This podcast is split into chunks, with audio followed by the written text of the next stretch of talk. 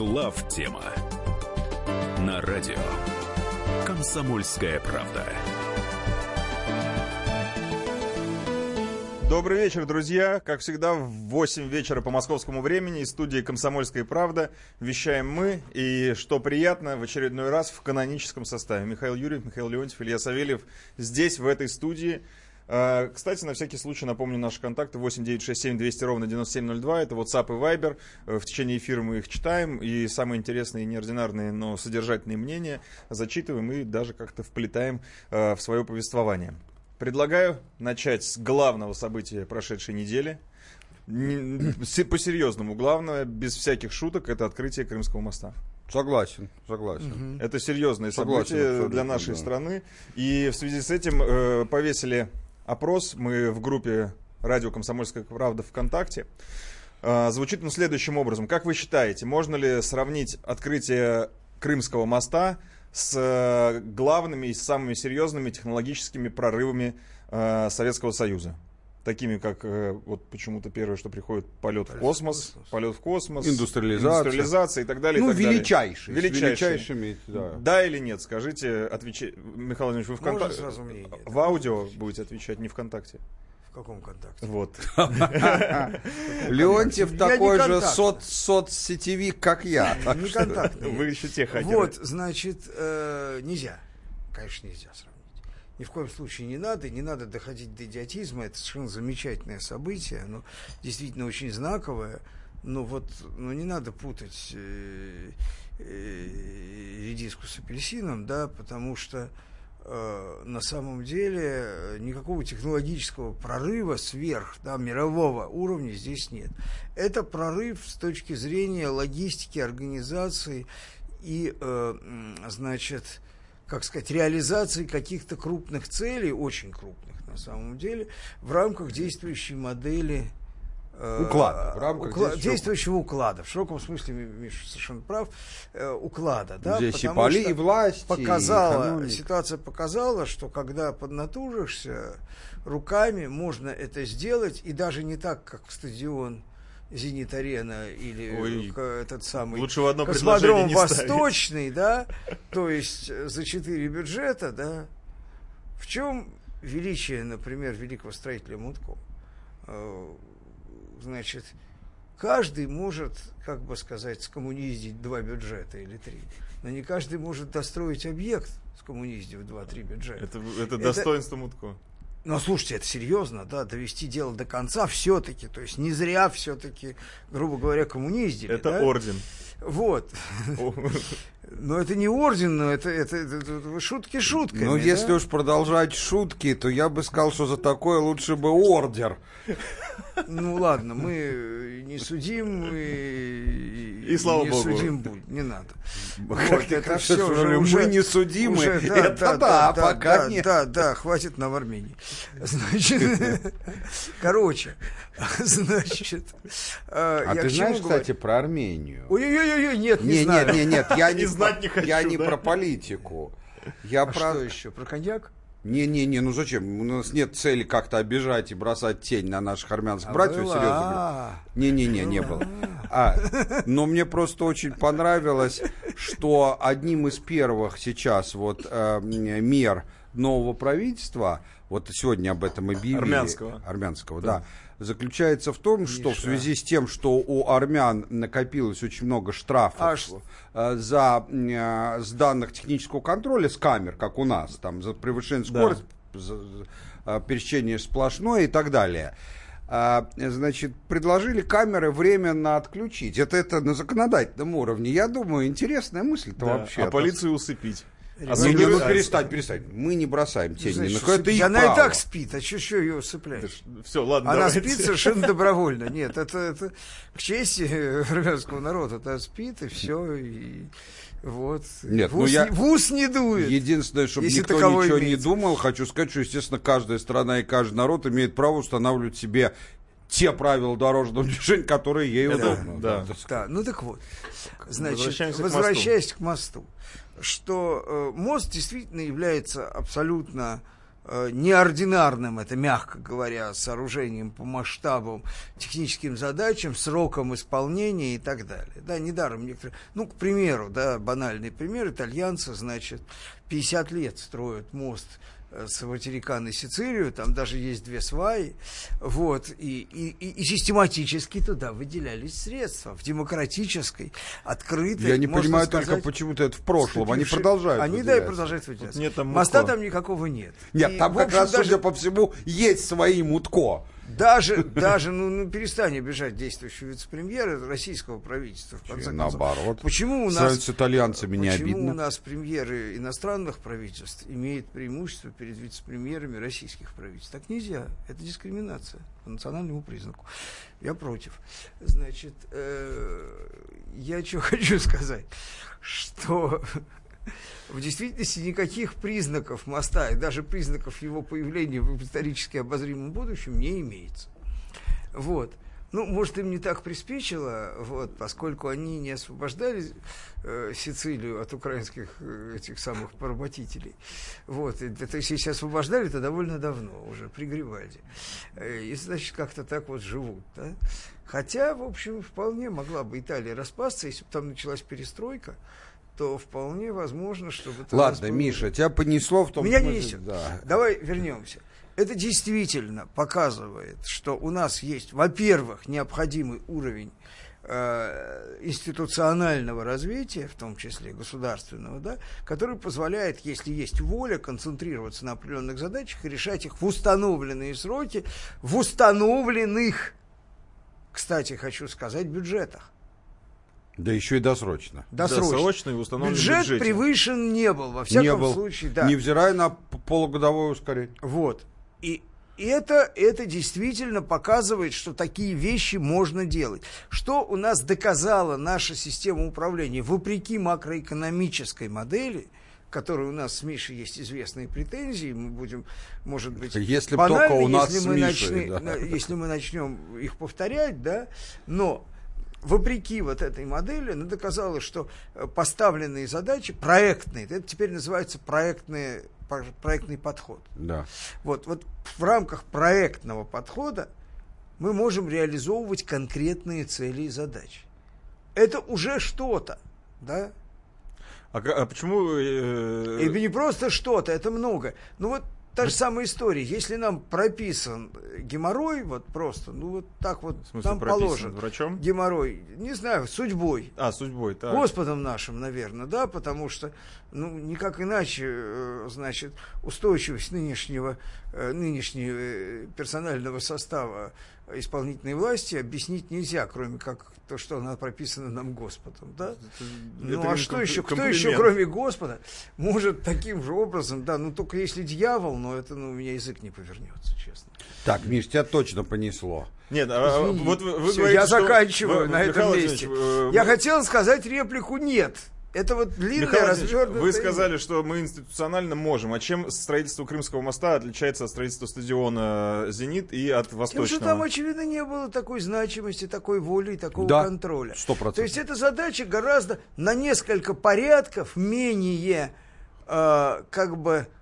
менее приоритетная с точки зрения действующей власти нашей, чем строительство Крымского моста. И это справедливо. Это правильно. Общем, маленький пример. Первую мировую войну мы, Россия, конечно, так сказать, мы нельзя сказать, ее выиграли, проиграли, мы вышли из нее, но до момента выхода, конечно, никаких сверхуспехов у нас не было, но тем не менее мы выдержали удар. И ничего позорного в наших результатах Первой мировой войны нету. А русско-японская, которая была при том же царе за 10 лет до этого, благополучно прокакали. Вот это я в подтверждение слов. Ну, там еще одна проблема была, да, конечно. Русско-японская война была локальной даже в сознании всех. Вот. Начиная так это называется воля не хватило. Вот давайте тогда значение Крымского моста. Еще инфраструктуры транспорта. О значении Крымского моста поговорим после небольшой паузы. Тизер, нет, анонс мы уже завесили. Дальше будет раскрытие темы.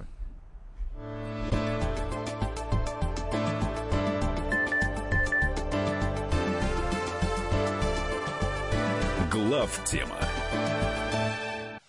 Товарищ ваш адвокат! Адвокат! Спокойно, спокойно. Народного адвоката Леонида Альшанского хватит на всех. Юридические консультации в прямом эфире. Слушайте и звоните по субботам с 16 часов по московскому времени.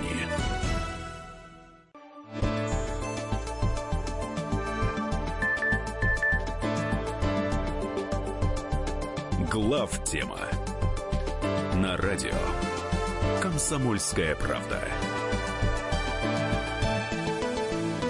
Это главная тема. В студии Михаил Юрьев, Михаил Леонтьев и Илья Савельев. Продолжаем осознавать открытие Крымского моста. Михаил Зинович. Ну, я с основным тезисом Михаила, конечно, согласен, что главное, что продемонстрировала вся эта история, это то, что, по крайней мере, когда надо, наш уклад работает. Может, не самым идеальным образом, но работает. Находится воля. Работает. Да, уже работает. И да. Это очень соблазнительная и перспективная, конечно, форма. Конечно, находится понимание, чего надо сделать, находится воля, вот возьмем и сделаем, находится решимость, когда все вокруг говорят, да ни хрена вы это не сделаете, не обращать на это внимание, проконтролировать и так далее. Действительно, Миша абсолютно прав. Совсем еще недавно, не то что при Путине, а даже уже и не при раннем Путине, но мы все наблюдали, как на космодроме Восточный, так сказать, вот тоже должен был президент, фигурально выражаясь, на КАМАЗе прокатиться, то есть проезжать и разрезать ленточку для первого, значит, пуска, который откладывался много раз, потому что все деньги украли. Только что, ну это вообще военная стройка, да. А ничего, не страшно. Причем уже половина народу сидит, а следующим все равно, так сказать, там нас это самое, мы крепчаем. Но в чем я с Мишей не согласен, это в другом. Я считаю, что если мы посмотрим в разных странах в разное время на какие-то технологические достижения, как говорили в античном мире, чудеса света, то многие из них, в общем-то, в отличие там, от первого полета в космос, и таким уж прорывным в научном смысле вещью и не являлись. То есть, которые теоретически были абсолютно подъемны технологически на тот момент, но просто никто не смог до этого взять и сделать. Вот, например, очень долго символом технологической мощи Америки была Гуверовская дамба. Ну, очень сложное сооружение. Объясни, кстати, народу. Ну, я не знаю, они думают, что это Гувер из ФБР сделал. Нет. Не Гувер из ФБР, это электростанция с плотиной, ну, типа Днепрогэса, только мощная, высокогорная, там, это, по-моему, начало, как это было, 20-е годы? Ну, Днепрогэса был. Собственно. Ну, типа, да. Вот. Ну, тоже жалкое подобие Днепрогэса. Наоборот, там, его строители потом, инженеры, приезжали на Днепрогэс. Да. То есть я что хочу сказать, что и в этом смысле, значит, мне кажется, что это серьезное технологическое достижение. Мостов такой длины и длиннее в мире не так уж много. Я не говорю, что их нету, но их не так уж много. И в этом смысле нам есть чем гордиться. И я еще хочу на эту тему одну вещь. И в этом смысле, мне кажется, я вот, считай так, в объявленном нами голосовании, я голосую «может сравниться». Вот Миша голосует «нет», а я голосую «да». И вы, уважаемые слушатели, заходите в ВКонтакте, в группе «Радио Комсомольская правда» и отвечайте на вопрос. Да, и голосуйте. Можно ли сравнить с технологическими прорывами Советского Союза? Не прорывами, а именно с великими достижениями. Вот понимаешь, по значению я бы, пожалуй, согласился. Но я еще не хочу девальвировать совершенно, ну, грубо говоря, всемирно-исторические прорывы. И все-таки лишний раз подчеркивает локальность, все-таки, ну, а вот некоторую локальность нашей нынешней жизненной ситуации. Подожди, да? Ну давай все-таки поймем. Вот у нас, например, десятилетия, вот в прямом смысле в нашей стране, в СССР, символом вот таких вот свершений был Днепрогэс. Ну, чем Днепрогэс, с учетом тоже, что это на 100 лет раньше, но даже с этим учетом, чем он был круче Крымского моста? Этот Крымский мост, ведь, значит, на самом деле Путин был прав. Его действительно хотели и планировали, изучали этот вопрос строить еще в царское время. То есть есть такие вот вещи, которые века прошли от того, когда первый раз решили делать, до того момента, как сделали. Волгодонской канал, например, который начинал Петр, а закончил Сталин, да, так сказать. Вот. Ну вот, мне кажется, надо осознавать эти вещи, вот такие как Крымский мост, через понимание их значения. Больше того скажу, вот мы с Мишей, он помнит, очень давно, еще в середине 2000-х, аккуратно скажу, на личном уровне, так сказать, уговаривали нашу власть, что было бы очень полезно построить Трансполярную магистраль, которая тоже начата еще при Сталине, а задумана при Столыпине, Петербург-Анадырь, то есть которая проходит вдоль всей страны, там на несколько сот километров южнее побережья Ледовитого океана. Так это сейчас тоже начали делать и уже даже первый участок построили. Вот. Да-да, Миш, точно. Вот. И я что хочу сказать, что... Но это вам не Крымский мост, это вообще... Нет, ну это гораздо более масштабно и надолго вещь, но зато там и меньше технологических проблем, да, на вечной мерзлоте строить давно умеют. А если она растает, она тает интенсивно. Это только глобалисты говорят, больше никто... Так это... она тает, глобалисты, может быть, хорошо, говорят, да, на какой-то глубине тает, а на какой-то не тает.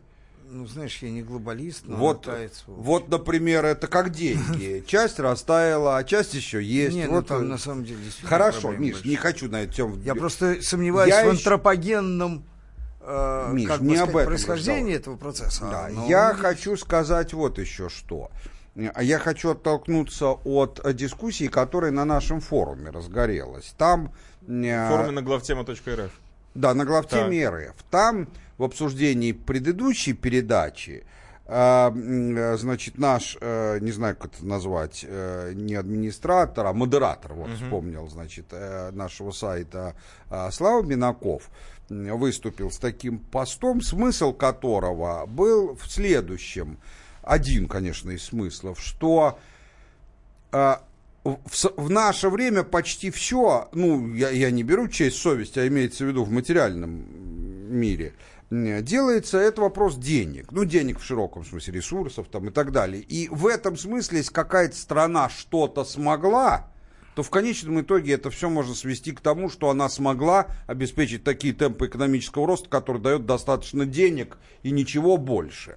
В принципе, он, конечно, прав. Времена монголов, которые были нищими кочевниками, а взяли и захватили Китай, который был тогдашним, абсолютно в строгом смысле, центром цивилизации на земле и могущественным государством, сейчас, конечно, такого быть не может. Но, тем не менее, есть нюанс. Вот он же там говорил, что это относится и к военной мощи, и к технологической, и к чему угодно. Действительно, военная мощь сейчас в очень большой степени определяется деньгами, так сказать, оружие можешь купить, войска можешь подготовить, это все равно вопрос денег и так далее. Но, тем не менее, есть страны, ну вот Саудовская Аравия, например, денег как у дурака фантиков, на оборону не экономят совсем, военная мощь, по-английски это называется next to nothing, то есть, ну, следующая ступенька после нуля, да, так сказать, и, то есть, есть нюансы, да, так сказать, или вот, например, в технологическом смысле Китай, очень мощная экономика, высокоразвитое технологическое промышленное государство, без всяких дураков, но вот все мы знаем, что самолет Су-27, ну, переделанный, который ставит основу их ВВС, на которые они у нас в 90-х годах купили лицензию. Значит, не совсем переделанный, я бы сказал, хуже. Так, Миш, еще раз. Считается, что переделан. Не об этом сейчас разговор. Украденный он, в общем. Не, абсолютно не украденный. Я был членом комиссии. Как тебе несовестно, какой украденный, мы премии получили за это. Так вот, короче говоря.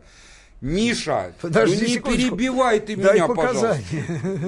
Пока не выживали. Что вы получили премию? За подготовку сделки. Сделки о чем? О продаже самолета? Да не самолет, там была лицензия, плюс дал большое количество самолетов, большое количество ремкомплект. Обучение было комплексное сделка. Подожди, мы не продавали лицензию на производство Су-27. Миша, конечно, продавали. Ну, пожалуйста, ну перестань. Тем больше, это вопрос, я действительно лучше тебя знаю. Так вот, я тебе докажу потом. ошибаешься. Так вот, а вот в чем Миша прав. А вот на двигатели действительно они решили в конечном итоге сэкономить и не покупать. Тем более, что там было огромное их количество в качестве реаккомплект. Решили, воспроизведем. Так вот, ни хрена по сию пору не могут воспроизвести. Что значит не могут? Если они у нас купят лицензию, это технология конца 50-х годов. Конечно, смогут. Не безрукие. Но у самих не получается. Притом, повторяю, что это высокоразвитая, богатая в технологическом смысле страна. То есть, к чему я говорю? Что если какая-то страна добилась какого-то, в данном случае, технологического свершения за счет того, что массово заказала это все из-за границы для подрядчиков, то действительно гордиться есть только тем, что она скопила достаточно денег.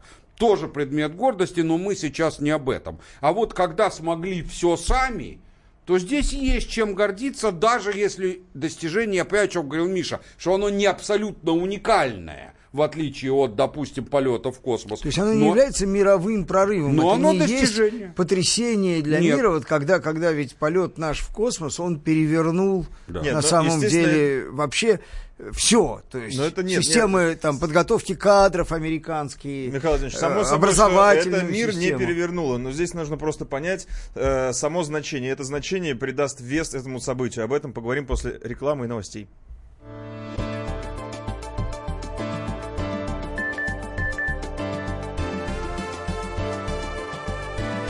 Главтема. Здравствуйте, я Марина Юдинич. Слушайте радио «Комсомольская правда». Самое замечательное, честное, веселое и позитивное радио.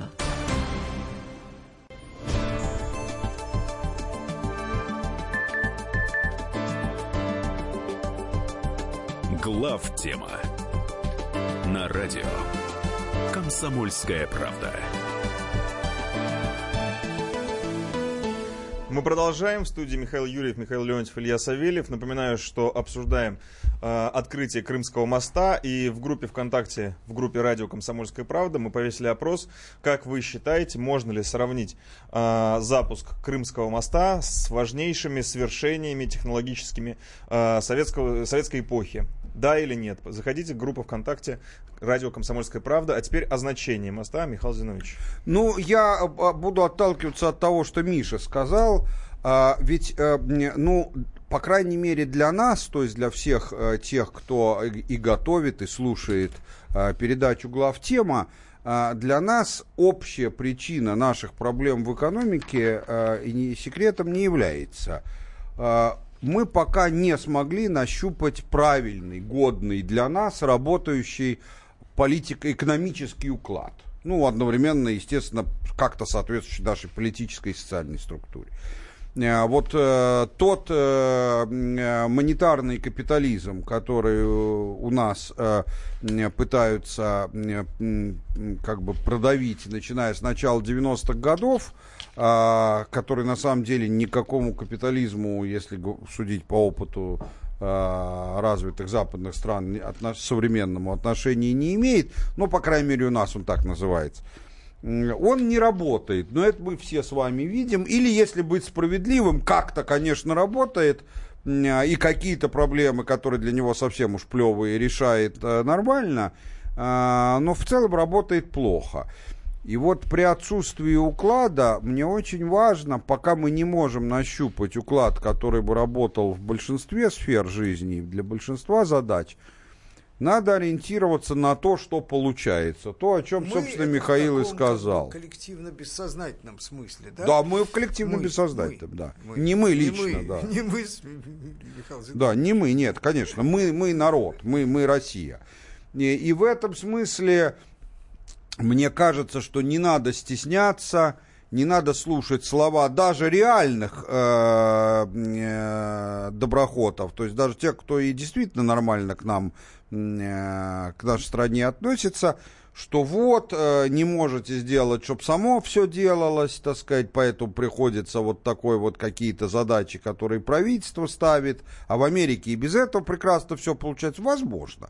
Но у нас так. И мне кажется, что раз такие вещи получаются, причем Миша справедливо сказал, не путем несуразной оплаты, Ну, в Америке тоже не очень получается. Ну, раньше получалось.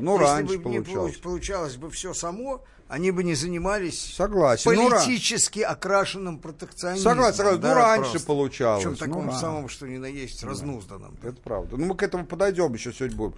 Поэтому мне кажется, что раз вот такое у нас действует, работает, то нечего стесняться.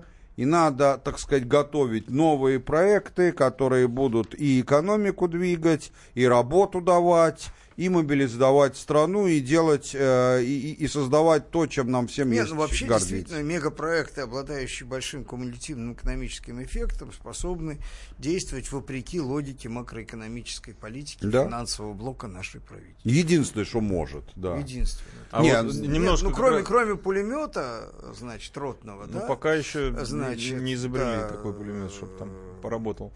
Вот про кумулятивный экономический эффект для Крыма, вот этот вот мост, и для России в целом. Ну, для Крыма очевидно. Для Крыма очевидно, да. Для в целом. Даже с точки зрения старого советского Крыма это потрясающе. Ну, конечно. Потому что коммуникация совершенно идеальна, и это действительно, ну, впервые там железнодорога будет, которая будет идти, наконец, напрямую, так сказать, вплоть до Севастополя. И, ну, там просто параметры грузоперевозок видно какие. Там логистика резко меняется. Конечно. Это вообще для экономики Крыма это революция. Для крымской экономики это 100% такая полноценная революция. Крым небольшой, в общем-то, с точки зрения размеров-то регион Российской Федерации, на самом деле. Ну, не такой уж и маленький. 25 миллиона это регион второй категории. Ну, да. Не третий. Да, да, но тем не менее, да, там-то это точно. Нет, да, там, учитывая, да. Причем, учитывая важность таких вещей, как туризм для Крыма, да, и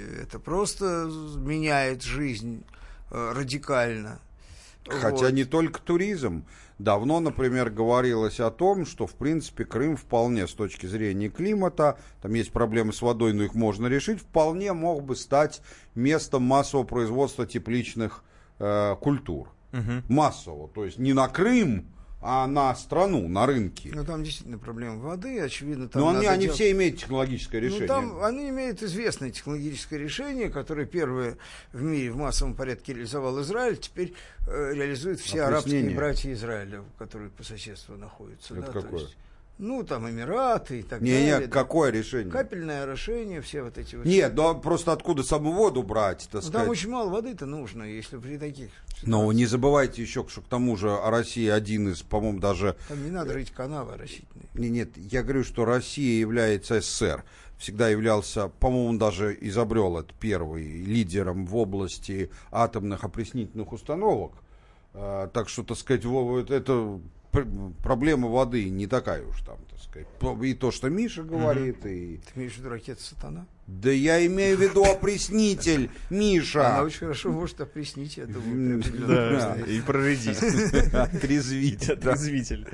Атомный отрезвитель. Верное дополнение. Поэтому, да, это, конечно, огромный, но мне кажется, еще более важно, что вот людям есть чем гордиться, и это правильно. Я думаю, что на этой красивой ноте поставим точку в этой теме.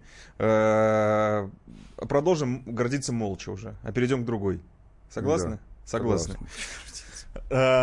Есть другая тема. Тоже... Хороший лозунг, кстати. Гордись молча. Гордись молча и запятая, и обращение. Зачастую очень актуально.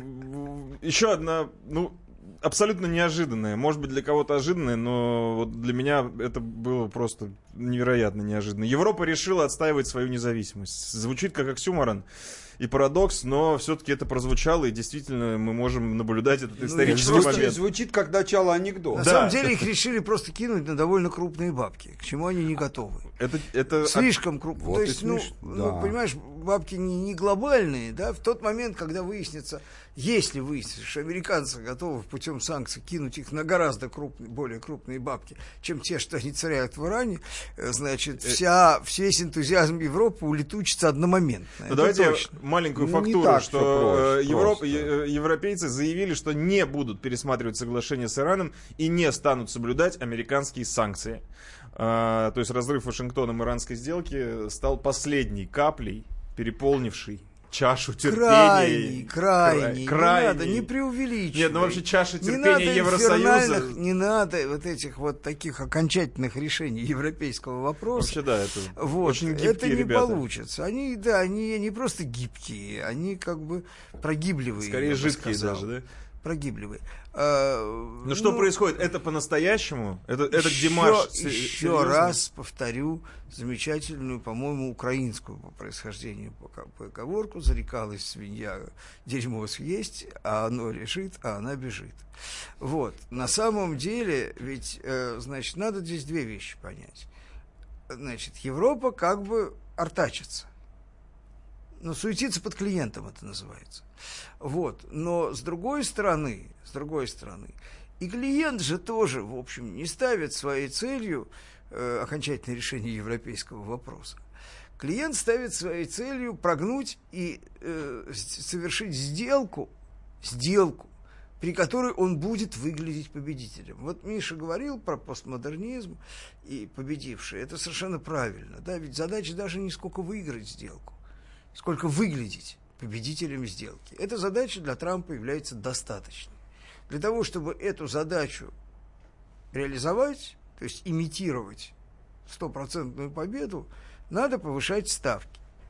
Он вроде бы как добивается этого с корейцами. Причем хамство, вот такое текущее, является способом как раз демонстрировать именно эту виртуальную победительность. Потому что вот кто просил его сейчас проводить эти самые учения дурацкие Северной Кореи? Вот. Но это нужно для того, чтобы показать, что он имеет Ким Чен Ына, а не Ким Чен Ын его. Вот. Можно перегнуть палку, но он рассчитывает, что нет, что пока он ее не перегибает. Вот. Поэтому стоны Ким Чен Ына и его, значит, заявление о том, что мы так не играем, и, значит, встреча откладывается, они, в общем, входят в программу. То есть они прописаны, они учтены могучим ураганом Трампа. Вот. То же самое и здесь. Это резкое повышение ставок, чтобы потом результат был бы максимально, выглядел бы его прорывом, да?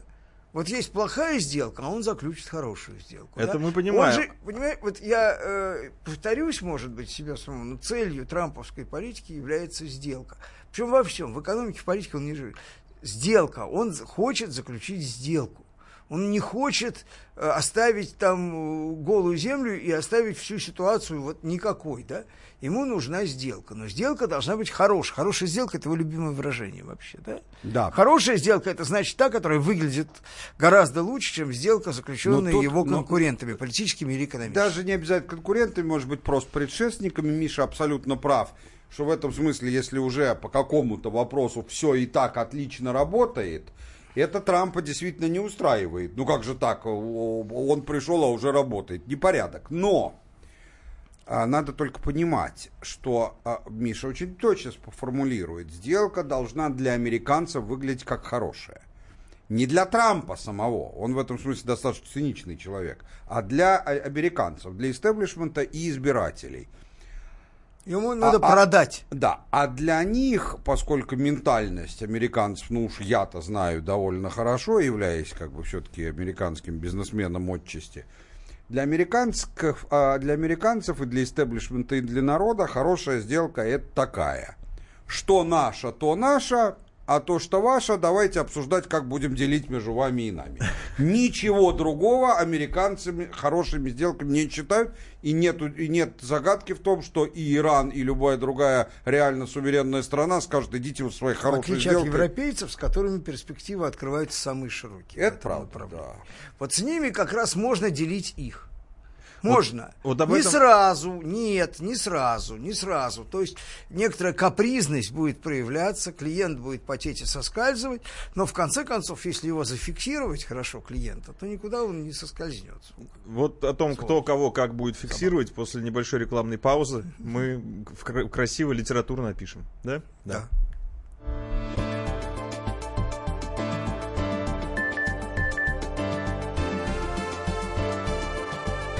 Главтема.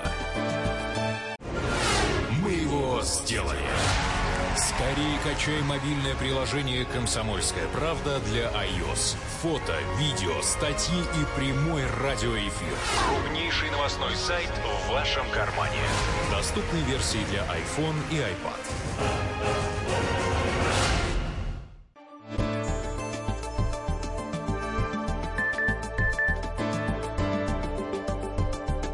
Главтема на радио «Комсомольская правда».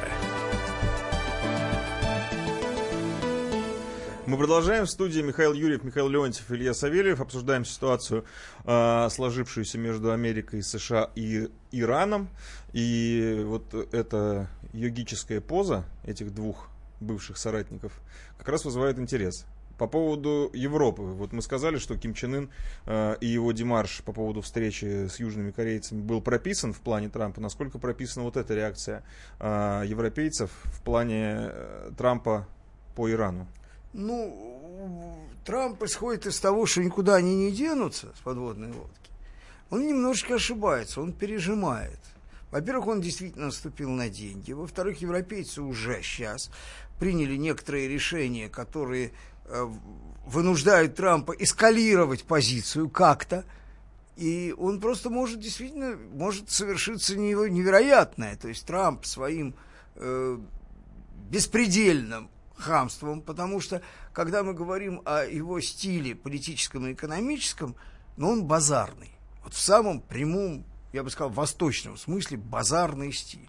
Вот. Это вот его способ торга, это просто вот восточный базар с криками, размахиванием руками, обращение к посетителям базара, случайным или постоянным. А да? Вот вы сказали, что... Вот, значит, так вот, значит, европейцы уже сейчас договорились о, значит, как бы выводе Ирана из санкций, то есть, как ты говорил, есть... Блокирующий закон. Блокирующий закон, да. А там вся инфраструктура юридическая есть, они еще в 96-м году. Договорились о том, что они будут рассчитывать, то есть не выходить в долларовую зону. Это мы потом говорим, кстати, это очень интересно, как да. Это нас касается, и чем это интересно для нас. Расчет за нефть в евро.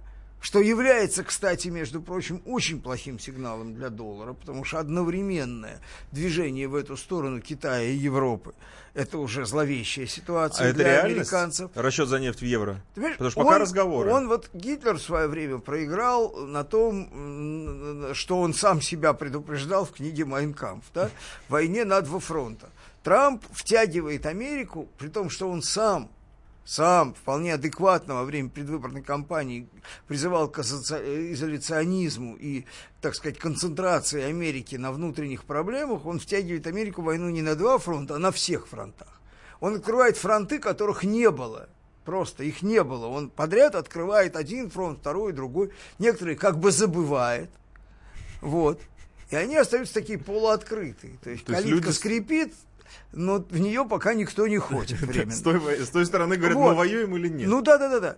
Значит, и это чудовищно, потому что американская экономика находится, и американское господство, американское доминирование находится под очень серьезной угрозой. Ее задача концентрироваться на реальных угрозах, а он создает себе непрерывные одновременно разные угрозы. Вот пример это в том числе, это, значит, он принуждает к расчетам за нефть, предположим, одновременно Китай, Россию и Европу в обход доллара. Это потрясающая вещь на самом деле. Вот. Все-таки он наш шпион. И бог его знает. Все-таки он наш шпион. Ну, в этом случае это колоссальный просто шпион. Это такой просто успех. Я не знаю, в каких школах таких учат. Хотелось бы, да, может быть, там хотя бы второго такого научат, потому что если одного научили, можно же хотя бы двух-трех, и тогда наша победа в мировом масштабе просто гарантирована.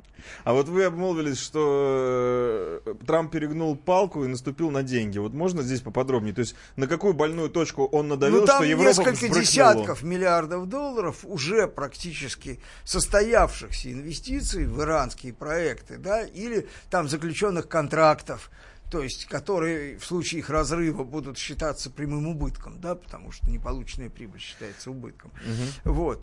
И это что-то придется просто сразу списать, не говоря о том, что, например, маленький пример, Южный Парс, да, где все уже заявили, что в случае, если Тоталь выйдет из проекта, да, то он просто будет, Тоталь не получит ни одной вонючей копейки назад, затраченный, а проект будет просто передан CNPC китайскому. Ну, да, а можно сформулировать вот эти вот взаимоотношения американцев и европейцев, наверное, больше к вам, Михаил Зинович, вопрос, отношения американцев и европейцев и ту красную черту, которую они перешагнули? Ну, вы знаете, что в свое время кто-то, не помню уже, то ли Дидро, по-моему, сформулировал, или Руссо, теорию общественного договора, что вот в каждой стране, даже если там жестокий король правит, все равно есть некий неписанный, нигде не сформулированный на бумаге, но всем понятный договор между властью и народом.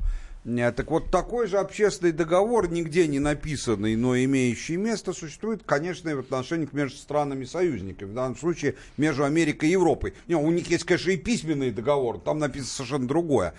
А так он звучит очень просто. Значит, вы абсолютно принимаете все решения по внешней политике и безопасности. Мы в вашем кильваторе, но в наш карман вы не лезете.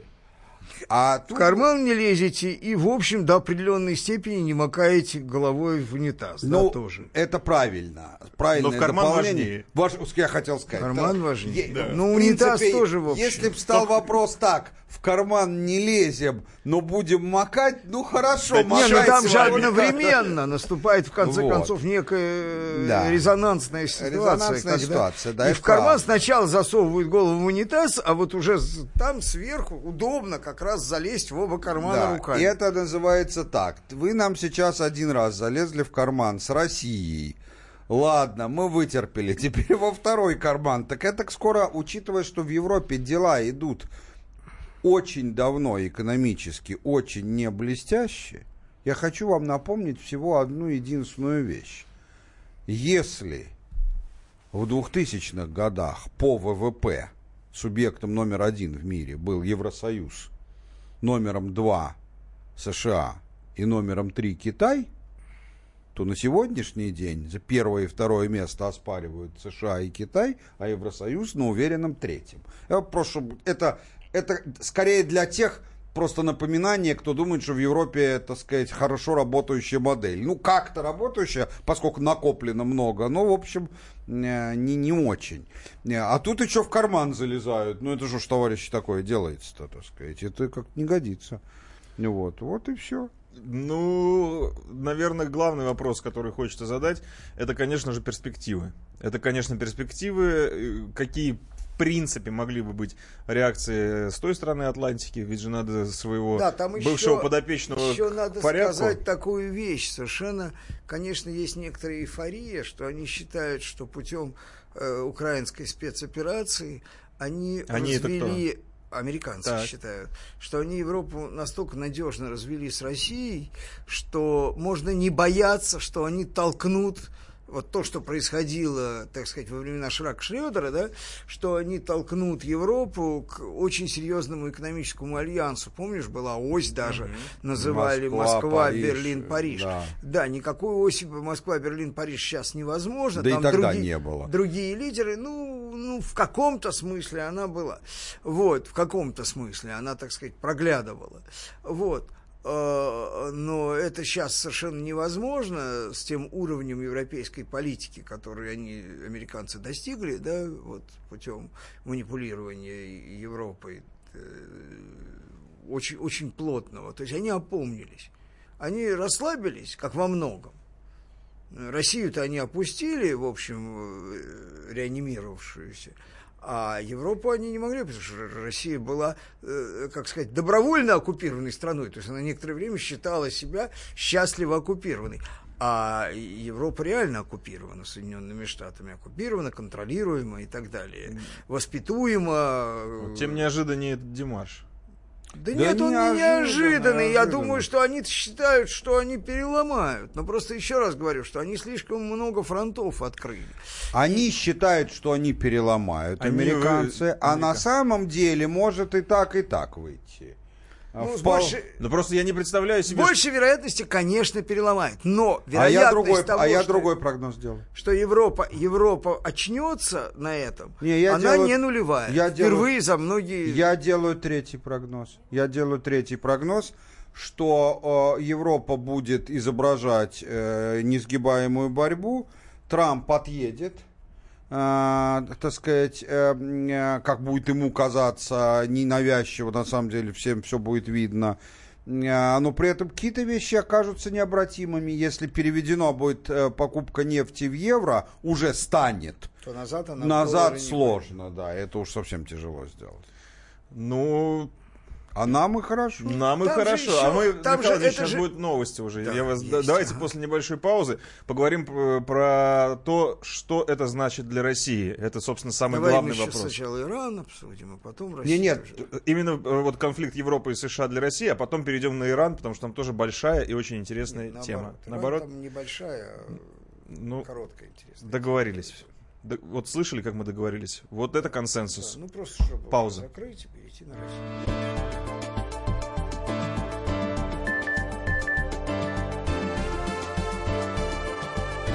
Главтема. Здравствуйте, это Мария Захарова. Слушайте радио «Комсомольская правда».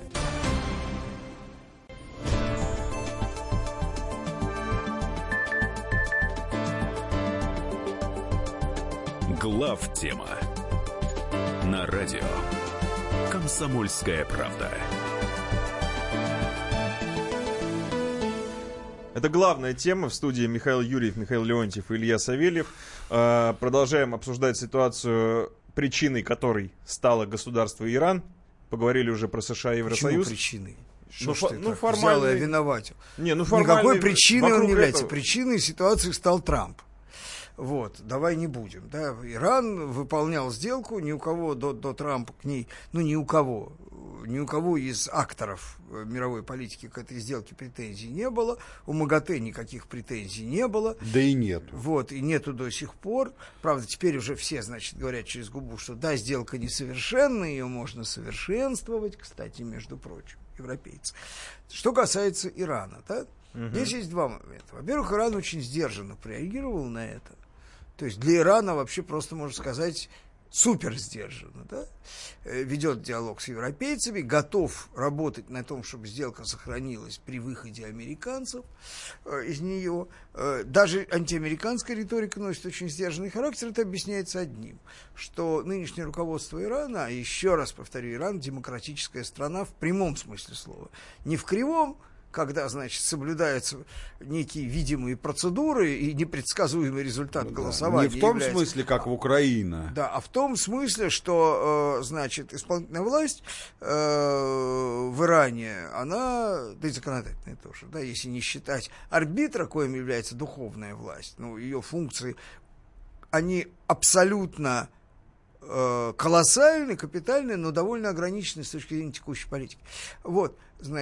Она определяется страшно конкурентным голосованием. И там действительно есть реально политические силы, которые, грубо говоря, делятся на две части. Те, которые хотят диалога с Западом и готовы на это идти, те, которые не хотят диалога с Западом, и всем говорят, что с Западом диалог невозможно, потому что это дьявол, сатана, сволочи, подонки и так далее. Верить им нельзя.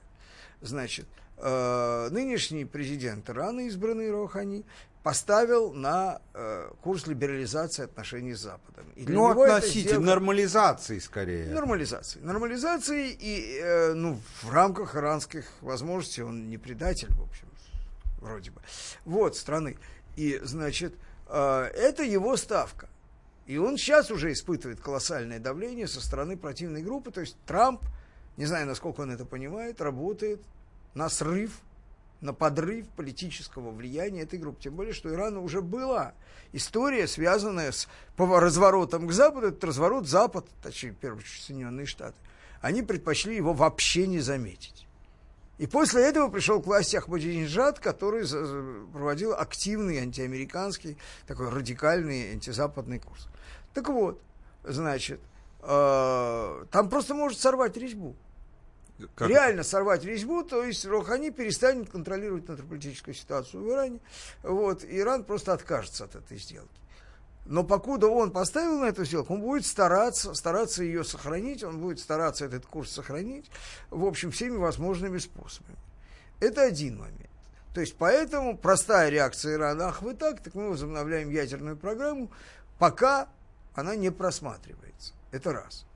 Второй момент, связанный с, значит, шире, если глядеть. Понятно, что здесь же ситуация какая, то есть непонятно, кто кем подкуплен. То ли Трамп подкуплен саудитами, то ли саудиты Трампом, да, но они ведут некую симбиотическую политику, при которой саудиты, значит, платят Трампу за антииранскую политику. Они очень заинтересованы в том, чтобы втянуть Соединенные Штаты в борьбу с Ираном. Иран для них враг номер 1, номер 2, номер 3 и номер 4. Да? Вот. Значит, и поэтому вообще в идеале они бы хотели, чтобы кто-то там, Соединенные Штаты вкупе с Израилем, просто расхреначили этот Иран в куски. Да? Вот, кстати, это вообще самая идеальная конструкция для них. Они за это покупают огромное количество американских вооружений, обещают колоссальные капиталовложения и так далее. С другой стороны, они симбиотично себя ведут с точки зрения политики на рынке нефти. Потому что саудиты заинтересованы в IPO Сауди Арамко и хотят держать максимальные цены на нефть до завершения или провала этого IPO. Они, конечно, думают про завершение. Нет, они сейчас хотят и после держать высокие цены на нефть. Не факт. Такой у них настрой, Миш. Остальное, извини, это фантазии вашей компании. Не факт. Почему здесь компания? Потому... Опять ты втягиваешь компанию в наши диалоги. Оставь компанию в покое. Вот ради бога, Миш. Компании здесь нет. Потому что она неоднократно об этом заявляла. Нету здесь компании. Не будем мы обсуждать здесь мою компанию. Все, давай. Прекрати. В природе Мишечка, я тебя очень прошу, прекрати это. Все, это провокация. Вот я задам вам вопрос. Значит, так вот. Тогда это твои фантазии. Мои фантазии. Свои фантазии, я за свои фантазии готов ответить. Вот.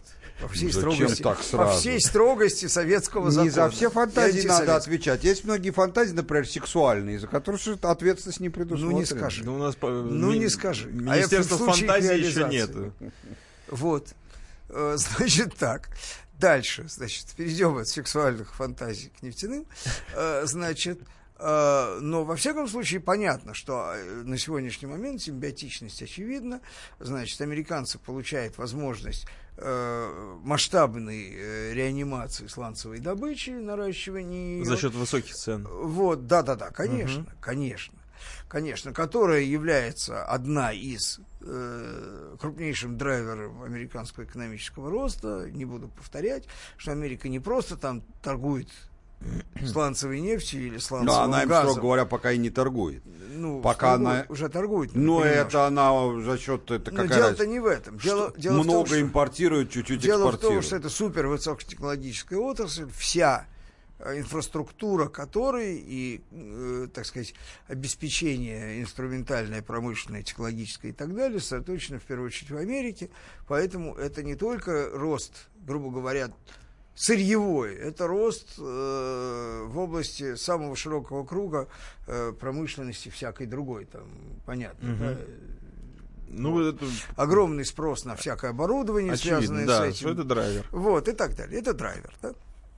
Значит, вот, поэтому это рабочие места. Это то, что в первую очередь обещал Трамп, и что является самой большой и серьезной проблемой, собственно, для реализации его обещаний, да, потому что обещание подружиться с Путиным, его вряд ли кто будет преследовать, значит, по коридорам, значит, и загонять в угол, и, значит, ему козу строить, что он не подружился с Путиным, да, а вот рабочие места, вещь совершенно конкретная, и тут, значит, ему предъявят всегда, обязательно.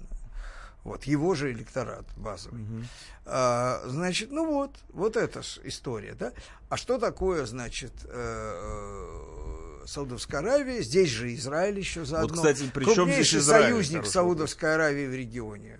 Вот почему все это загорелось? Я хочу сказать, что с точки зрения суннитских, к этому, кстати, относятся монархии, к этому относился до сих пор и Катар полностью, да, сейчас у них там пути немножечко разошлись, но, значит, для вот этих суннитских монархий и питающихся от них исламистских, в том числе и радикально исламистских движений, Израиль перестал быть жупелом. перестал. Я еще раз повторю, я видел своими руками, по-арабски мне переводили, естественно. Я не читаю, в Дамаске на стенах надписи в районах, освобожденных от боевиков исламистских, надписи «Спасибо Саудовской Аравии, Катару, Израилю». Там, за наши теперь они все в одну строчку пишутся. Да, в одну строчку. Это никого не, это их совершенно не стесняется. Так же, как не стеснялись они, значит, в Израиле, значит, раненых исламистов лечить и возвращать в строй. На самом деле, да. Вот. Зачем они это делают? Израиль вообще очень странная страна. Мы сейчас Израиль не будем комментировать. Это совершенно отдельная тема, болезненная и достаточно чудовищная. Ну, хотя бы пунктирно. Но еще раз хочется. Говорю, возвращение посольства, вот Миша говорил, я сейчас как раз на этом передам слово.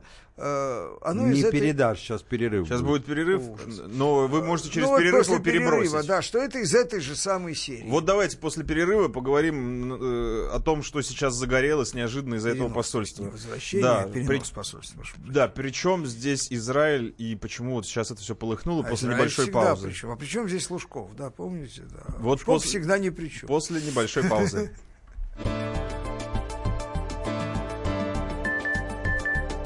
Главтема на радио «Комсомольская правда». Радио «Комсомольская правда». Более сотни городов вещания и многомиллионная аудитория. Калининград 107 и 2 FM. Кемерово 89 и 8 FM. Красноярск 107 и 1 FM. Москва 97 и 2 FM. Слушаем всей страной.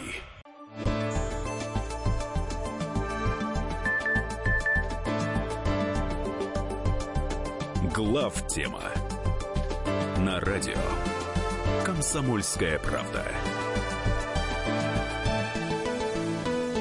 Это главная тема. В студии Михаил Юрьев, Михаил Леонтьев, Илья Савельев.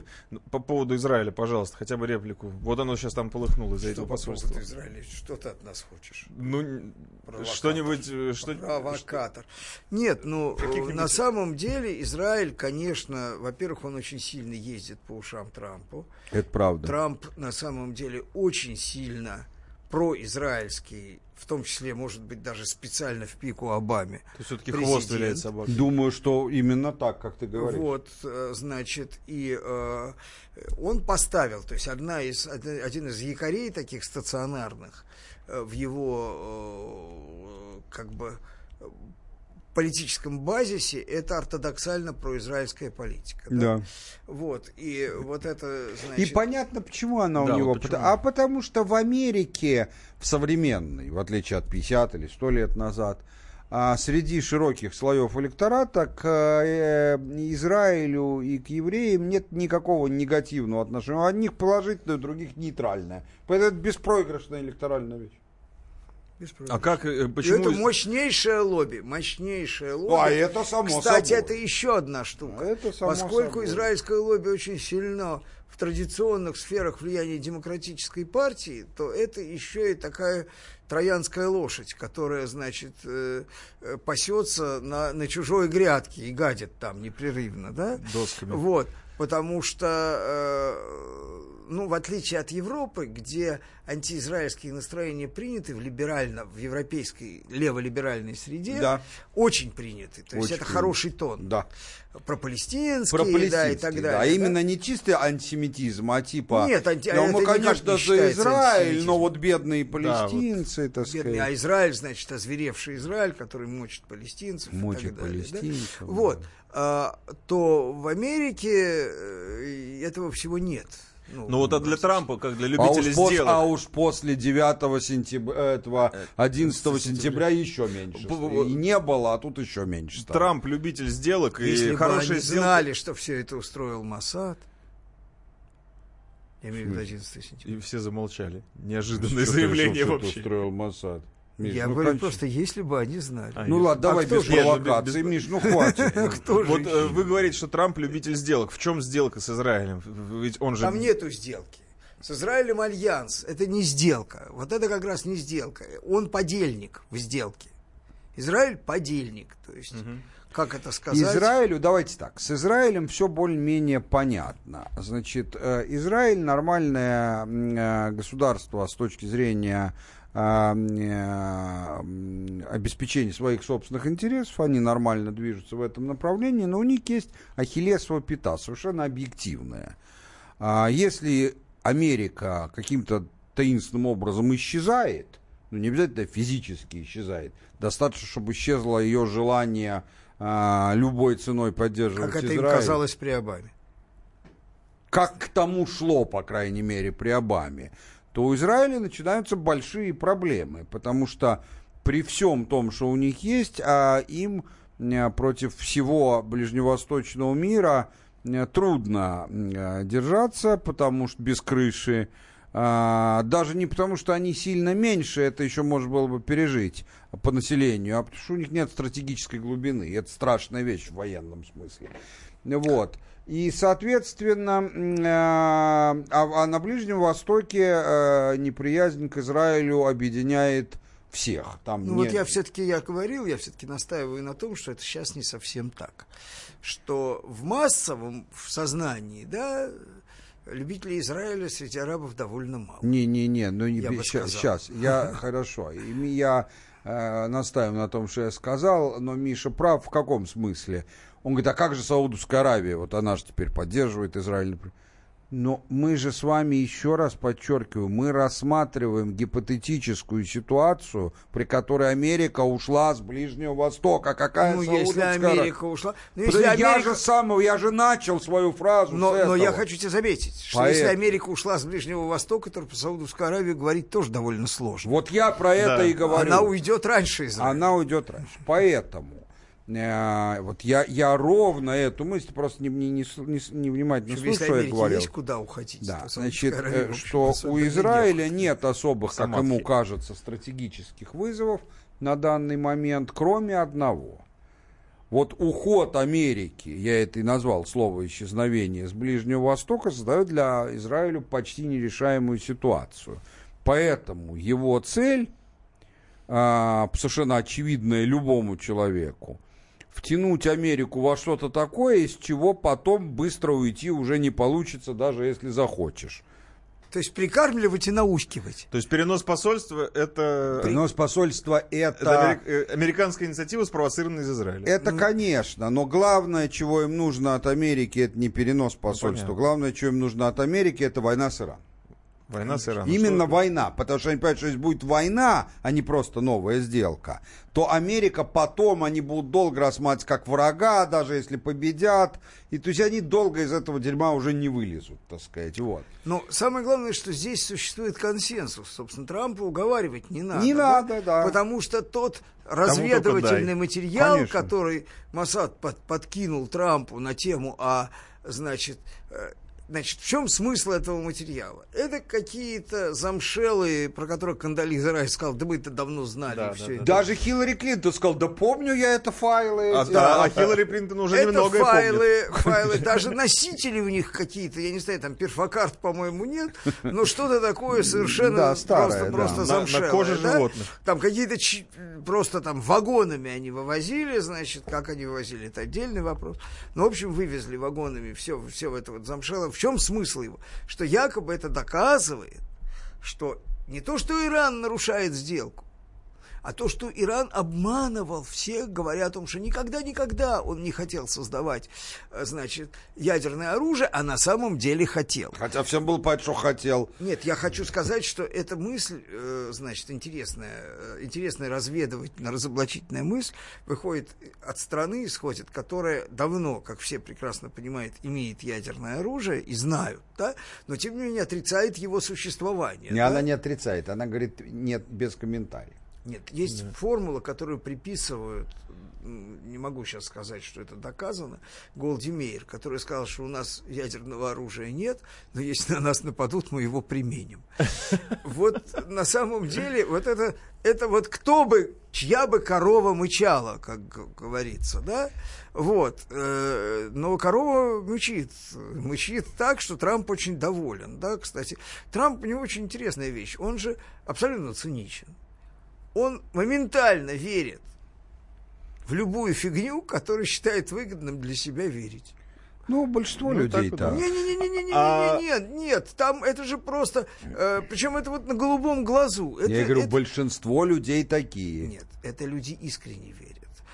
Значит, искренний Трамп — это какая-то просто ахинея. Вот эти слова, они в смысловом... Он абсолютно циничен, стопудово. Более циничного существа я вообще давно не видел. Может, в хорошем смысле, потому что с пылким и убежденным, значит, дураком гораздо сложнее иметь дело, чем с абсолютно циничным торгашом. Давайте, у нас вот осталось пару минуток до новостей. Попробуем подвести итог этой темы с нашей стороны, с нашего ракурса, со стороны государства России. Нет, это как раз мы скорее оставим. Не успеем, тема. Да? Тогда... Это большая тема. Тогда я раньше времени сунул. Давайте, какой-то повесим анонсик, чтобы люди просто не могли отойти от радиоприемника. Не знаю, мне кажется, что нам это все хорошо. Ну, нам это хорошо, во-первых, непосредственно в текущем плане, потому что Трамп обеспечивает нам в среднесрочном, короткосрочном плане неплохую конъюнктуру цен на энергоносители. Уже неплохо. Уже неплохо. Правда, это чревато, потому что если он вдруг перестанет обеспечивать, то все это чревато очень серьезным обвалом. Никто из серьезных игроков на нефтяном рынке не хочет таких цен. Они... Кроме саудитов, которым просто надо продать акции. Ну, то есть, чтобы нас понимали наши слушатели, мы об этом много раз говорили, то есть самой нефтяной индустрии, тут Миша абсолютно прав, я подтверждаю, везде в мире, нефтепроизводящей, выгоднее, чтобы цены были по 80, а еще лучше по 70, чем чтобы они были по 110. При 110 начинается замещение, энергосбережение, никому не нужно. Зангане, иранский министр нефти, сказал 60-65. С точки зрения рентабельности сланцевой добычи массовой и, так сказать, наоборот, ее нерентабельности, мне кажется, что он прав, что примерно этот диапазон является сбалансированным. 70 еще лучше. 70 уже чрезмерно. А при 70 сланцевая нефть уже добывается. Да, ну и вообще просто, понимаешь, цены все-таки должны как-то соответствовать балансу спроса и предложения, росту спроса и так далее. Если они искусственные, значит, они чреваты обвальным падением. Во-первых, значит, чрезмерные цены вызывают чрезмерный рост производства, в том числе, опять же, той трудноизвлекаемой нефти, которая так бы извлекаться не стала. Вот. Ну, в общем, это нарушает баланс. Ну, 70 друзья, это терпимо, Михаил Ильич, больше уже не небольшая нельзя. Пауза, новости, после чего вернемся. Главтема на радио. Здравствуйте, я художник Ника Сафронов. Слушайте радио «Комсомольская правда».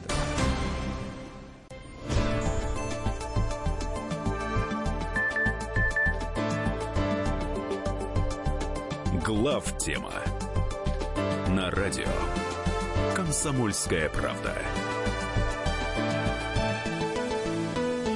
Это главная тема. В студии Михаил Юрьев, Михаил Леонтьев и Илья Савельев. И теперь мы продолжаем говорить про выгоду России вот в этой ситуации. Да, единственное, что я хотел бы сказать одну фразу. Я вот читаю тут поток, как бы это поделикатнее сказать, ну, скажем, поток сознания. Я про другую субстанцию имел в виду, которой является вот эта вот лента обсуждения в интернете. И многие не понимают, почему мы говорим, что не слишком высокие цены для нефтедобывающих стран лучше, чем очень высокие. Все думают и пишут, что это, наверное, они имеют в виду, что труднее продать. Да нет, это коммодити.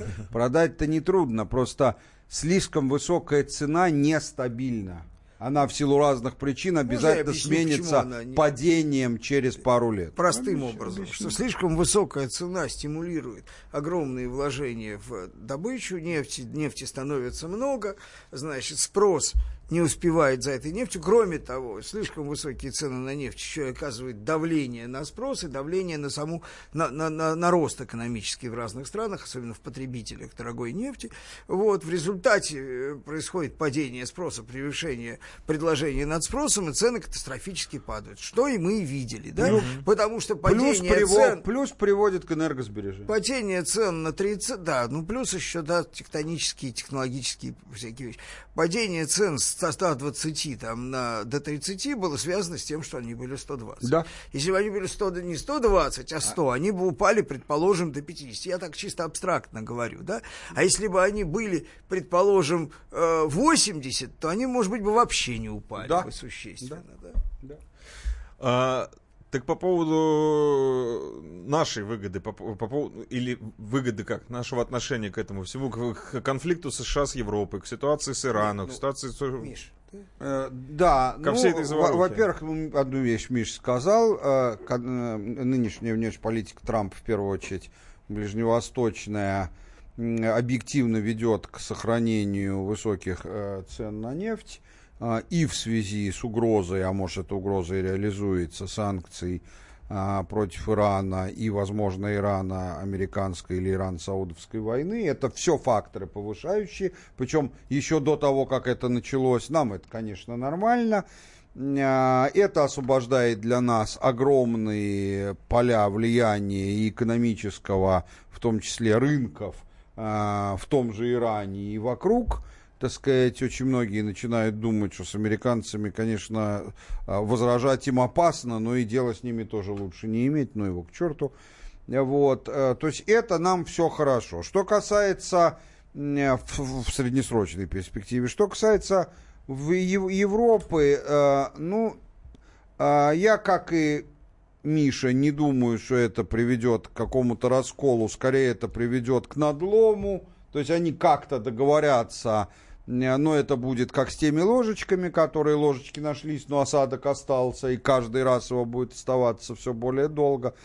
Поэтому американо-европейский надлом, он, на мой взгляд, выгоден для нас, но скорее в долгосрочной перспективе. Я не ожидаю, что в среднесрочной он приведет вообще к каким-то изменениям. Ну, вот если, конечно, не рассчитывать на то, что там Европа порвет с Америкой и бросится к нам в объятия, рассчитывать на это просто глупо совершенно, то вообще, в принципе, безусловно, значит, ведь мы помним, как Америка продавливала Европу на санкции, да? Продавлив, Байден об этом открыто говорил, вот способность, то есть лучше нам, может быть, не будет, но способность американцев солидарно, в том числе, давить на нас и с европейцами, и с другими странами и так далее, она очень сильно скована тем, что они гадят всем подряд, да, по периметру. Угу. Поэтому рассчитывать на солидарность в ущерб себе, на что они раньше могли рассчитывать, да, соблюдая, в общем, какие-то политесы по отношению к своим союзникам и сателлитам, они рассчитывать уже не могут. Они не могут рассчитывать, они подрывают доверие к себе капитально. Вся политика Трампа, она построена, она, собственно, подразумевала подрыв доверия в себе. То есть, что он заявлял во время предвыборной кампании, было хуже того, что он делает сейчас. Но оно-то было, имело обратную сторону, то есть... И не надо нам, и мы вообще сосредоточимся на своих внутренних делах, отползем и будем заниматься. Он говорил, что ближневосточная активность Америки была абсолютно идиотской и не дала никакого результата, потрачено много денег. Он эту активность увеличил во много раз, да? Вот. Он говорил о том, что в Сирии нам нечего делать, надо воевать с ИГИЛ, да, вместо этого он воюет там с нами и с нами косвенно, с сирийцами напрямую, да? Вот. То есть он... одну сторону своих обязательств вроде как выполнил, но вторую сторону, которая делала их вменяемыми и осмысленными, он выполнять не собирается. Потому что, в этой идеологии как бы, и поссориться, и хрен бы с ними. Да идите вы вообще все.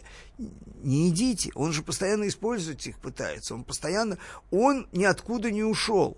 Он наращивает активность Америки, только эта активность имеет односторонний, абсолютно провокаторский, я бы сказал, характер, да, и с этой точки зрения для нас выгодно, потому что наш основной геополитический противник просто... Рубит сук, на котором сидит. Да, рубит не сук, а все. Он сидит на всех сучьях, и все их рубят. Ну вот в то время, как Трамп рубит сучья, Владимир Путин налаживает отношения. Только что появилась информация, что он провел в Сочи переговоры с сирийским лидером Башаром Асадом. Обсудили важность создания... Я так полагаю, что наши отношения с Асадом сильно налажены. Сильно налажены. Я предлагаю... Другое дело, что завтра приедет Меркель. Они, кстати, сейчас в ближайшие недели все лидеры крупных европейских держав в Сочи приедет. К нам на ковер. Приедет на разговор. В Сочи, да. Ну, пусть поговорят. Я, конечно. Да. Я предлагаю перейти к следующей теме, которая плавно вытекает из того, что мы обсуждали. Это, наконец-то, ощутимый, правда, я не понимаю, в какую сторону, вы сейчас объясните, ответ на западные санкции. Это закон о противодействии санкциям, которые Госдума... Кем? Компаниями. Нашими, на которые направлен этот закон. Закон Госдума приняла... то есть это закон против наших компаний? Не против. Против наших компаний, нарушителей и предателей. Да, который касается наших компаний. Да нет, мне кажется, что реально этот закон, во-первых, очень локальный, потому что его почистят.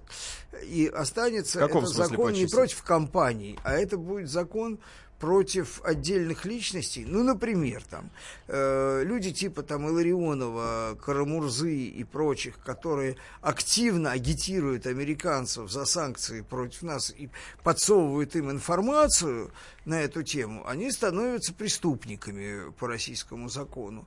Например, агентство Рейтер, которое печатает статью «Компания N нашла способ уклонения от американских санкций», становятся в рамках российского законодательства преступной компанией. Например, да, вот, то есть, мне кажется, что все-таки с точки зрения уголовно-криминальной речь идет именно о том, что активное способствование расширению санкций, провокации санкций, значит, доставка, значит, санкционерам, если так можно выразиться, компромата на те или иные, значит, российские структуры или частных лиц, которые... Миша вполне прав, что может оказаться, и в данном случае, скорее он лучше понимает нашу внутреннюю политику, публичную, может оказаться, что действительно кончится этим. В этом случае это действительно неплохой закон, но совершенно локальный, в том смысле, что большого влияния он ни на что не окажет, хотя то, которое окажет, наверное, правильное. Я же хотел бы обратиться к исходной идее этого закона, смысл которой очень простой. Вот, например, когда были объявлены первый пакет американских санкций по поводу Крыма, целый ряд компаний, сугубо внутренних компаний наших, там каких, ну, например, там Альфа-групп, допустим, сказали, что там мы не будем работать в Крыму, там ни Билайн, ни там X5, потому что это вызовет больше, не потому что мы таких любим Америку, а потому что это вызовет у нас большие финансовые потери, чем мы получим финансовых приобретений от дополнительного крымского рынка. С точки зрения сугубо корпоративных интересов, а компания, по идее, это способ по нашим законам извлечения прибыли со стороны своих акционеров и ничего больше, в принципе, это правильно. Я их поэтому, обращаю ваше внимание, не осуждаю в рамках действующего закона. Альфа-группа отказалась кредитовать ВПК. Неважно, это все детали. А потому что она и ВПК, потому что закон не обязана кредитовать. Не хочет, не кредитует. Да. Значит, и, соответственно, с этим, значит, еще раз повторяю, со своей точки зрения, по действующим нашим законам, к ней претензий предъявить нельзя, даже моральных. Значит, можно и нужно поменять законы, потому что в моем смысле это неправильно. У меня вызывает отвращение и омерзение Сбербанк вместе со своим руководителем, который, являясь государственным банком, но акционерным, в котором государству лежит контрольный пакет акций, не работает в Крыму, потому что это приведет к его проблемам на внешних рынках. Зато на Украине, так сказать, ну разве что по принципу нас, как это сказать, имеют, а мы крепчаем. Они продали же дочку свою. Да, значит, причем не по своей воле, а по воле украинского руководства. Я хочу сказать, что таких, как Сбербанк, в этом смысле надо давить, как Шариков призывал давить коту. Подожди, но... В чем Миша прав. Уже сейчас, не в будущем по мере доработки закона, а даже вот на этом этапе на уровне внесения законопроектов, Сбербанк оттуда исключен. На него этот закон просто как бы и не должен распространяться. Поэтому в том реальном виде, в котором он будет принят, это действительно правильно, но ни о чем я с Мишей согласен. Я не могу сказать, почему. Но можно было бы сделать из этого, сказать так. Слышите, вы... Не хочется нецензурных слов говорить. Вы хотите работать в России? Замечательно, работайте. Тогда вы будете исповедовать те ценности и ту политику, которые исповедует российский народ и российское руководство. Не хотите? Увольняйся как к одной маме и уезжай работать университетским профессором в Америку. Слово вставить можно? Значит, они исповедуют ровно те ценности и ту политику, которую исповедует российское правительство.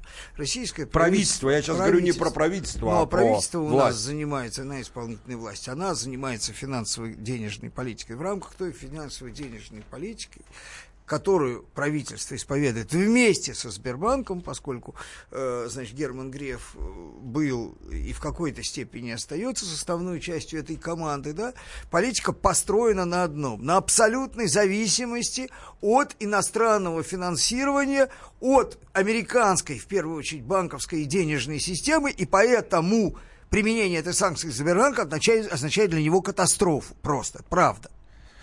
В рамках этой политики. Ну, мне кажется, вот в этой правде, как капля воды отразилось море. Прав.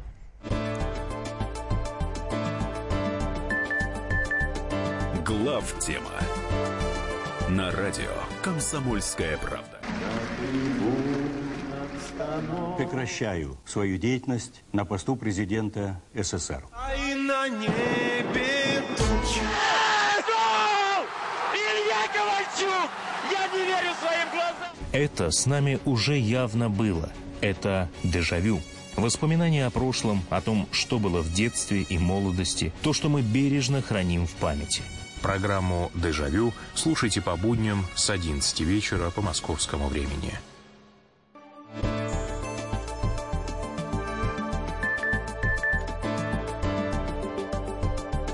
Главтема на радио «Комсомольская правда». Мы продолжаем. В студии Михаил Юрьев, Михаил Леонтьев, Илья Савельев. Заканчиваю апологетику непосредственно Сбербанка. Я хочу сказать, что в связи с этим, да, что раньше, курица или яйцо, вопрос глупый, в данном случае бессмысленный. Вот, но в связи с этим забота, значит, Грефа о вообще выживании физическом Сбербанка вместе со своими, так сказать, заемщиками, кредиторами, клиентами и так далее, она не может не вылиться в то, что он должен действовать в рамках тех правил, которые диктует ему финансово-экономическая политика российского правительства. Вообще действующая модель наша, да, он не может выйти из этой модели вместе со Сбербанком, потому что выйдет он в окно 10-го этажа, да, со всеми выходящими последствиями. Теперь, что касается антисанкционного законодательства. Мне кажется, что вот эта попытка симметричных действий, она абсолютно глупа в связи с совершенно несовместимостью размеров, масштабов, ущерба, который мы можем нанести друг другу в рамках действующей ситуации, в связи с масштабами экономики. Ну, например, самый простой пример. Вот они арестовывают счета российских олигархов, российских компаний в американских банках, да? А давайте мы арестуем их счета в наших банках, и они заплачут, и зареванными побегут по Бродвею, побросаются там из сотых этажей своих небоскребов от ужаса, потому что они потеряли все свои русские сбережения, да? Ну вот о чем речь идет. И Миша абсолютно прав, я с ним в этом смысле сразу скажу, совершенно солидарен.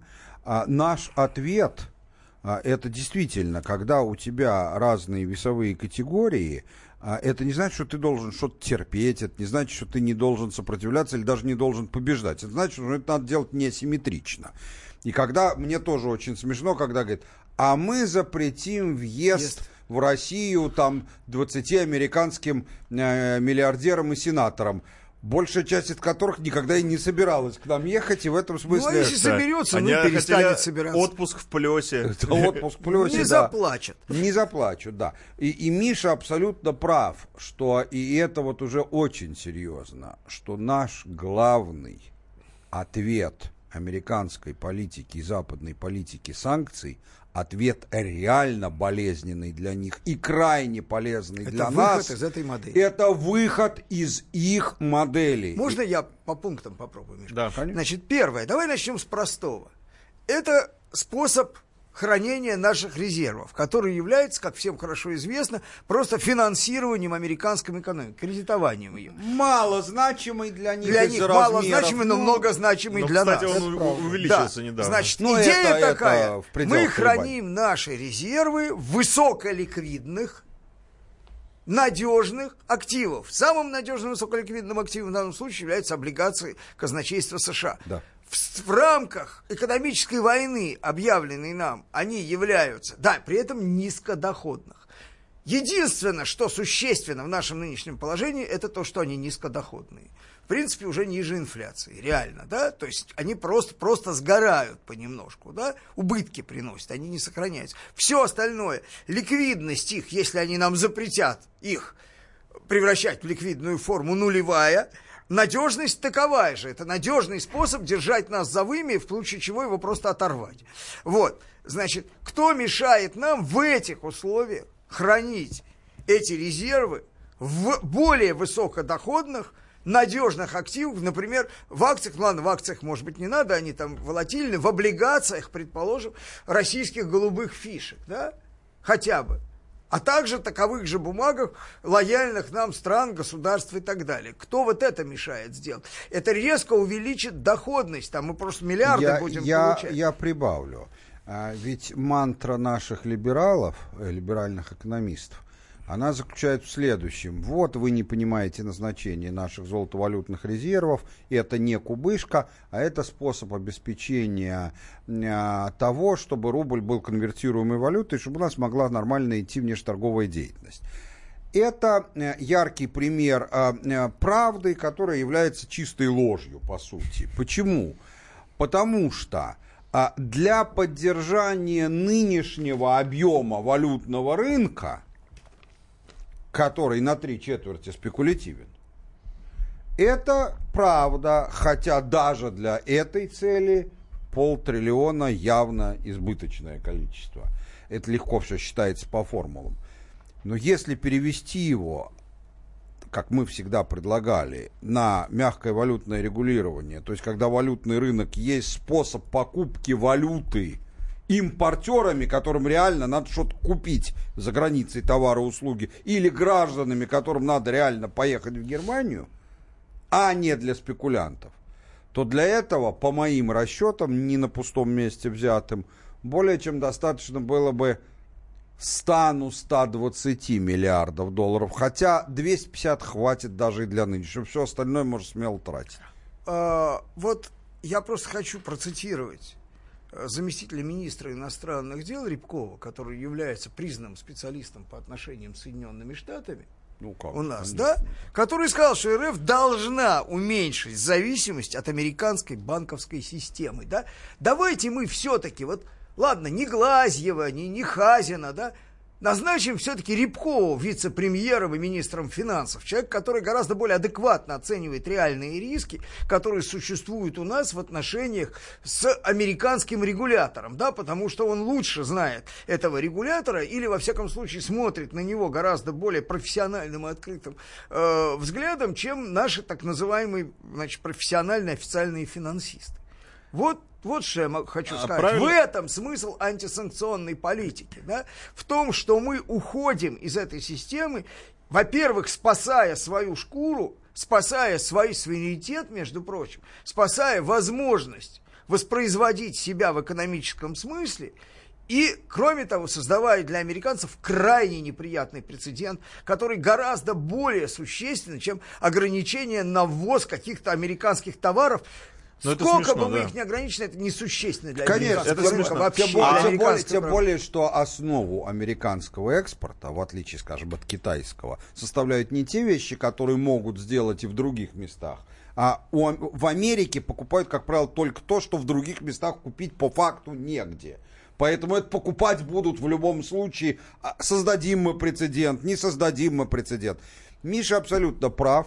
Самое опасное, что для Америки мы можем сделать, и самый эффективный ответ, это именно выход из их модели. Не как тут нас призывают некоторые люди, скажем так, тихого ума, которые говорят, что вот выйти из капиталистической модели. Выйти из капиталистической модели, это да, это самый лучший подарок Америке, потому что очень быстро мы обнаружим, что закусить не на что и нечем.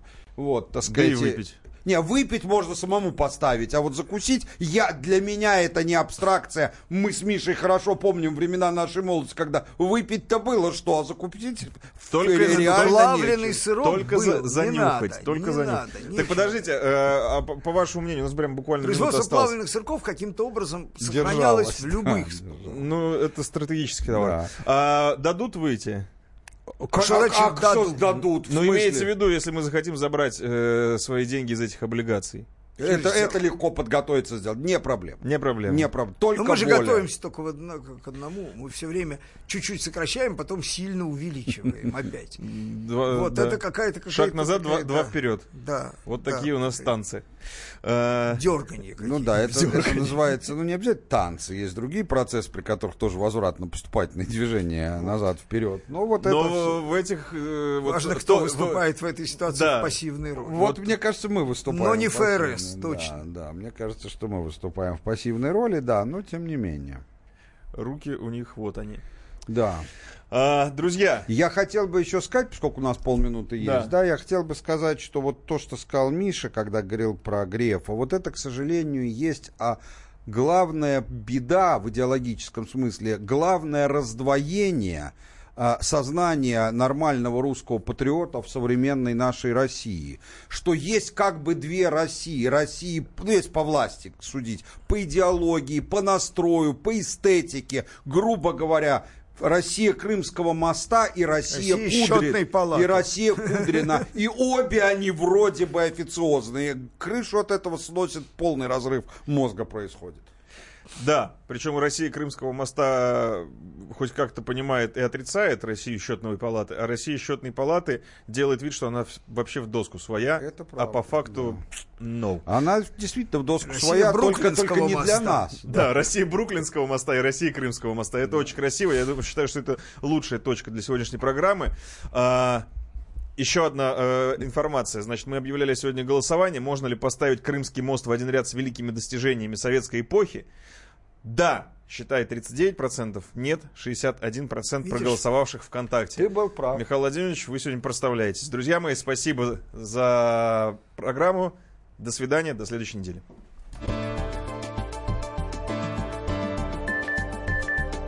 Главтема. На радио «Комсомольская правда». Здравствуйте, я Тутта Ларсен, а вы слушаете радио «Комсомольская правда».